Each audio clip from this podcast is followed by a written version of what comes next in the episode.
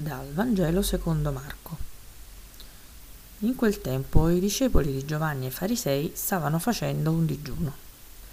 Si recarono allora da Gesù e gli dissero, perché i discepoli di Giovanni e i discepoli dei farisei digiunano, mentre i tuoi discepoli non digiunano?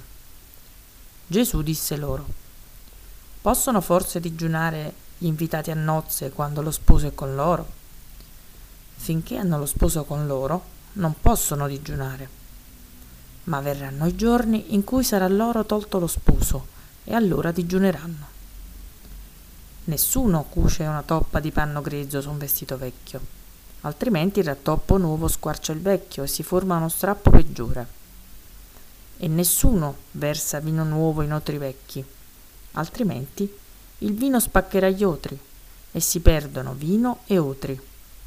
Ma vino nuovo inoltre nuovi. Questa domenica chiude la prima parte del tempo per annum, perché domenica prossima sarà la prima domenica di Quaresima, e la chiude con una proposta di brani eh, della Sacra Scrittura che a mio modo di vedere segnano davvero e indicano in maniera chiara, inequivocabile, però bisogna fare attenzione nel momento in cui li mediteremo, un percorso assolutamente rivoluzionario del messaggio di Gesù. Un percorso che è talmente diverso da tutte le proposte credenti che perfino noi che ci chiamiamo cristiani dopo duemila anni di cristianesimo facciamo fatica ad attuarlo, a verificarlo, a leggerlo come possibile per il nostro essere credenti. Il brano del Vangelo di oggi, che poi non è tra quelli il più eh, visitato, in realtà dalla nostra predicazione e dalla nostra preghiera e meditazione, è una rivoluzione copernicana, è un modo nuovo, originale, straordinariamente eh, eh, rivoluzionario di rapportare eh, l'uomo a Dio e di metterlo di fronte a Lui con una nuova sostanza, con una nuova forza, con una nuova capacità, direi con una nuova dignità. Qui in gioco è cosa debbo dare a Dio. Il eh, motivo del contendere, il eh, significato eh, che ne, ne, deriva da questa proposta di eh, eh, brano eh, della Sacra Scrittura non è semplicemente il racconto eh, di un incidente eh, diplomatico o di rapporto tra eh, i dottori della legge e Gesù, ma c'è un fondamento, qualcosa che ancora oggi facciamo fatica, a cogliere. Quanto dobbiamo dare a Dio e cosa dobbiamo dare a Dio, visto che Lui ci ha dato tanto? Per gli ebrei una delle condizioni una delle risposte decisive da parte dell'uomo nei confronti della benevolenza e dell'amore di Dio che aveva dato ogni cosa, uno dei modi di rispondere alla sua iniziativa era essere fedeli alla legge. Qui in questo caso c'è il problema del digiuno, in questo caso c'è cioè un'osservanza assolutamente legittima che eh, la Sacra Scrittura prevede eh, sia il libro del Levitico sia il libro dei numeri lo sottolinea. Tu devi in questi giorni digiunare, tu devi in questi giorni avere questa pratica. Ora può essere il digiuno, può essere la visita al Tempio, può essere eh, eh, il ricordo del sabato, può essere eh, la preghiera e i salmi, può essere tutto ciò che è scritto, come eh, San Paolo nella seconda lettura lo ripete, sulla pietra, tutto ciò che è codificato perché tu osservandolo possa in qualche modo dare onore a Dio. E tuttavia tutto quello che è stabilito dalla legge, dice il Signore, è secondo, non è primo, non è la cosa più importante.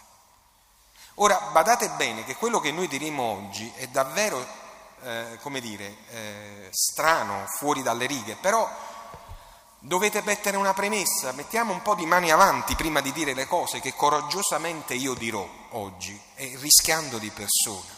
ma metto le mani avanti dicendo non è che la legge o i comportamenti che ne derivano dalla legge non siano importanti, non è che il rispetto eh, di canoni, di riti, di liturgie, eh, di precetti, di comandamenti non sia importante, ma se il rispetto del mio dialogo con Dio si risolve e se il mio essere credente esclusivamente si risolve nell'osservanza della legge, io ho capito dalla parola del Signore che non serve. O perlomeno non serve a seguire quello che è il suo messaggio, a quello cioè di cogliere ciò che lui mi dice, che mi salva, non in ragione della legge, ma di una provocazione diversa, nuova. Paolo dice, eh, io non ho bisogno di legge, per rispondere a Dio, perché voi siete, voi siete la legge nella quale Dio è presente, voi.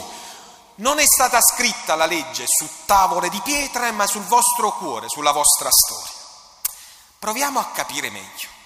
Quando il popolo di Israele scappa dall'Egitto, o meglio, è liberato dall'Egitto dalla parola del Signore, che dice io sarò tuo, sarò la tua guida, io sono la tua forza, io sono la colonna di fuoco, di fumo e di fuoco che ti porta fuori dalla prigionia del faraone. E riscatto te in ragione di una vita diversa, bene, in quello stesso deserto il popolo, visto le iniziative di Dio, viste la manna, viste le quaglie, visto eh, la forza di un Dio che apre le acque e ti lascia illeso dalla carovana dei soldati del faraone, quel popolo chiederà a Mosè, noi dobbiamo fare qualcosa per ringraziare il Padre Eterno. Noi cioè dobbiamo fare qualcosa per essere, non dico eh, riconoscenti, ma essere capaci di libertà nei suoi confronti, perché riconoscenti non lo saremo mai, visto che lui ha dato tutto e noi possiamo dare niente, ma capaci di dialogo con qualcosa che gli vogliamo dare. Vai sul monte e chiedi tu stesso al Signore in che maniera non è che ci disobblighiamo, ma possiamo essere in dialogo con Lui. Mosè sale sul monte e sul monte il Signore dice guarda che io non ho bisogno dei vostri ringraziamenti, io faccio tutto gratuitamente, io quello che vi do ve lo do perché vi voglio bene. Tanto è vero che Osea, che parla di un deserto nella prima lettura, ci dice io mi sono venuto a fidanzare con te, non ho bisogno, io voglio soltanto volerti bene. Io ti ho scelto, sono io che ti ho scelto, io ho preso l'iniziativa, io ti amo, basta. E, ma Mosè insiste e dice guarda sì, però sai, se ci ami davvero non ci lasciare in questo imbarazzo che non ti possiamo dire grazie, dacci un modo come ti dobbiamo ringraziare. E allora dice, ma al momento che me lo chiedete voi, questo è sia nel Levitico, sia nel Deuteronomio, sia nell'Esodo, è sottolineato, bene, allora amerai il Signore Dio tuo onorai tuo padre e tua madre, non ucciderai. Cioè, quello che è scritto sulla pietra non lo dà Dio per sua iniziativa all'uomo, ma è l'uomo che sente il bisogno da parte di colui che gli ha dato tutto per potergli dire guarda io ti ringrazio, che devo fare per essere riconoscente? Bene, allora fai cacciare dal tuo cuore quello che nel tuo cuore è scritto, la legge cioè non è data da Dio all'uomo per l'iniziativa di Dio, è data da Dio all'uomo per richiesta umana, per propria esigenza di ringraziamento. Quando verrà Gesù, porrà questo problema ai suoi e dirà in maniera molto semplice, quella legge che voi avete chiesto e Dio vi ha dato, era soltanto per prepararvi alla libertà di poter avere un nuovo modo di rapportarvi con Lui.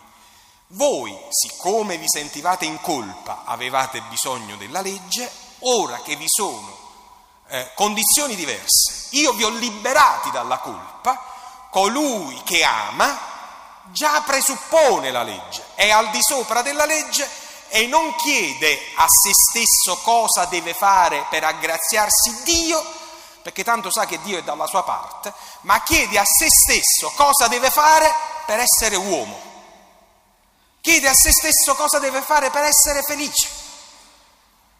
non gli interessa il giudizio di Dio sulla sua vita, piuttosto gli interessa il giudizio di se stesso in ragione della propria umanità. Non cerca l'approvazione del maestro, ma cerca l'approvazione del suo cuore. È un passaggio decisivo. Tanto è vero che Matteo riporta Gesù su un monte a raffigurare di nuovo il Mosè che riceve le tavole della legge, ma questa volta su quel monte non riceverà più divieti. No, no, no, non uccidere, non commettere adulterio, non desiderare, ma delle provocazioni positive. Tu sei beato, tu devi essere felice perché tu è il regno dei cieli. Tu devi essere perché povero, perché eh, depredato, perché defraudato, perché ingiustamente colpito, tu sei amato. E se sei amato devi essere felice. Capite il passaggio? Capite la, la, la straordinaria rivoluzione che, badate bene, non è ancora arrivata nel cristianesimo. Non è ancora, non mi sembra che sia arrivata. Per quanto io vi confessi, non mi sembra che sia arrivata. Per quanto noi formiamo i nostri figli alla vita cristiana, non mi sembra che sia arrivata. In fondo noi stiamo ancora alle tavole della legge. E quando facciamo l'esame di coscienza lo facciamo sui dieci comandamenti, non sulle beatitudini. Andiamo a verificare ancora se abbiamo rubato, fermo restante che se l'abbiamo fatto i conti non li faremo con Dio, li faremo anche con Lui. Il giudizio più grave non è quello di Dio su di noi, è sulla nostra coscienza. Ancora noi giudichiamo noi stessi. Ma voi vi rendete conto che dopo duemila anni di cristianesimo la gente ancora mi dice io non rubo, non uccido, non commetto adulterio, quindi sono cristiana? Eh? Mi pare che sia una conclusione che non è adeguata. Al limite tutta più si è ebreo, visto che le tavole della legge nella e neppure, perché bisogna partire dal primo, non avrai altro Dio al di fuori di me. E la cosa più strana è che io nel momento in cui vado a formare i futuri cristiani li formo sui dieci comandamenti e non sul, sulle beatitudini, sulla legge. E stranamente la nostra Chiesa, dopo duemila anni di cristianesimo, si qualifica all'interno del proprio essere istituzione per l'osservanza della legge e non per la libertà d'amore. Per cui siamo giudicati per la legge e non in virtù di un fidanzamento e cogliere dentro di noi la capacità straordinaria che ci deriva da questo fatto, che Dio ci ama. Perché se io, prete, avessi dentro di me il convincimento che voi siete amati del Signore, amati dal Signore, e Lui vi ha scelto, io vi rispetterei e vi rispetterei a tal punto che io, prete, nei vostri confronti, non sarei qui a dirvi quello che dovete fare. Non sarei io a dovervi dire dovete fare questo piuttosto che l'altro, ma vi racconterei io come mi sento amato dal Signore. E poi voi doveste trarre le vostre conclusioni. Ma se io sto continuamente a dirvi quello che dovete fare e quello che non dovete fare, vuol dire che io credo poco che Dio sta dalla vostra parte, penso soltanto che sta dalla mia parte e nella mia parte, nel mio potere, ho la condizione di condizionarvi. Eh? Gesù ha detto nel Vangelo di oggi una cosa che dovrebbe farci riflettere. Sentite, non si può mettere un panno nuovo su un vestito vecchio. Che cosa c'è di nuovo nel nostro essere Chiesa? Abbiamo preso una struttura precedente e ci abbiamo messo nuovi riti, nuove liturgie, nuovi modi di aggregazione. Benissimo, ma mi pare che ancora siamo prigionieri. Dovremmo avere più fiducia in un Dio che ci vuole bene. Dovremmo essere più riconoscenti a colui che già ci ha liberato Dovremmo avere più ottimismo e fiducia nell'uomo, visto che Dio ci ama. Dovremmo partire non dall'idea che tutti sono peccatori e per questo devono essere salvati, ma dovremmo partire dall'idea che tutti siano stati salvati e glielo dobbiamo raccontare. Dovremmo poter dire piuttosto quello che hanno ricevuto, invece di andare a individuare continuamente quello che manca. E forse in una logica delle cose sbagliate che abbiamo commesso e sicuramente di cui ne dobbiamo tener conto e rendere conto con la nostra coscienza, dovremmo piuttosto far emergere le cose positive che comunque ci sono dentro ciascuno di noi. Non potrò mai dimenticare che il Maestro proprio a quelli che con la legge volevano salvare e con la legge volevano eh, porre l'unico linguaggio per dire grazie a Dio, ha detto voi avete caricato di pesi le spalle della gente che voi non portate neppure con un dito. Che meraviglia invece questa parola di un Dio che è misericordia, di un Dio che mi perdona. Badate bene, qualcuno potrebbe, potrebbe eh, concludere, beh allora a questo punto posso fare tutto quello che voglio, tanto... Ma siete proprio convinti che questo sia il discorso? Io gioco alla riduzio rispetto alle cose che devo dare in ragione della legge. Io con la legge vedo quale può essere l'escamotage. Perché trovata la legge, io trovo in qualche maniera il cavillo per venire fuori dalla legge. Ma se sono innamorato di qualcuno, eh, io non vado a vedere la legge. Se sono innamorato di qualcuno, ogni momento di tradimento mio nei confronti di quella persona che amo, lo soffro. Lo soffro. Una cosa è dire tu devi andare a messa la domenica perché altrimenti vai all'inferno. E quanto devo dare per non andare all'inferno. Tutta la messa, tutta, tutta quanta la messa me la devo sentire. E se arrivo un po' in ritardo? Vale? Eh. Vi ricordate quando c'era proprio la domanda eh, precisa, vale la messa? No? Quando si spostava il libro. Sembra una battuta, ma non lo è. Le donne entravano prima, gli uomini si fumavano la sigaretta fuori alla chiesa e ci stava il ragazzo sul portone che aspettava il momento del passaggio che valeva, quei pochi uomini che c'erano. Quando il ragazzo diceva sta spostando libra, trasita. Quanto bisogna dare? La legge tu puoi trovare in qualche maniera l'escamotage, il cavillo, l'amore no. La legge ti dice non rubare, l'amore ti dice quanto devi dare del tuo per essere felice. La legge ti dice non uccidere, l'amore ti dice quanto hai difeso la vita. La legge ti dice che devi rispettare la regola. L'amore ti dice quanto la regola ti può servire a liberare quelli che ami. Quanta strada il Signore ci vuol far fare, ma quanto è faticoso. E nello stesso tempo quanto è affascinante sapere che non saremo giudicati per quale regola abbiamo rispettato, ma per quanto amore abbiamo consumato. Dovremmo impararlo e dovremmo imparare dal cuore misericordioso di Dio a volerci più bene in ragione del suo amore. Dovremmo saperci perdonare dovremmo saper perdonare e soprattutto dovremmo sapere amare la vita, così come la vita l'abbiamo ricevuta. Proviamoci, anche perché mettere un panno nuovo su un vestito vecchio non serve, lo squarcio si vede. Vogliamoci bene, perché lui ci vuole bene. Non so se vi commuovete, ma io mi sono commosso a sentire Osea che vi ripropongo. Ti farò mia sposa per sempre. Ti farò mia sposa nella giustizia, nel diritto, nella benevolenza e nell'amore. Ti fidanzerò con me nella fedeltà e tu conoscerai il Signore.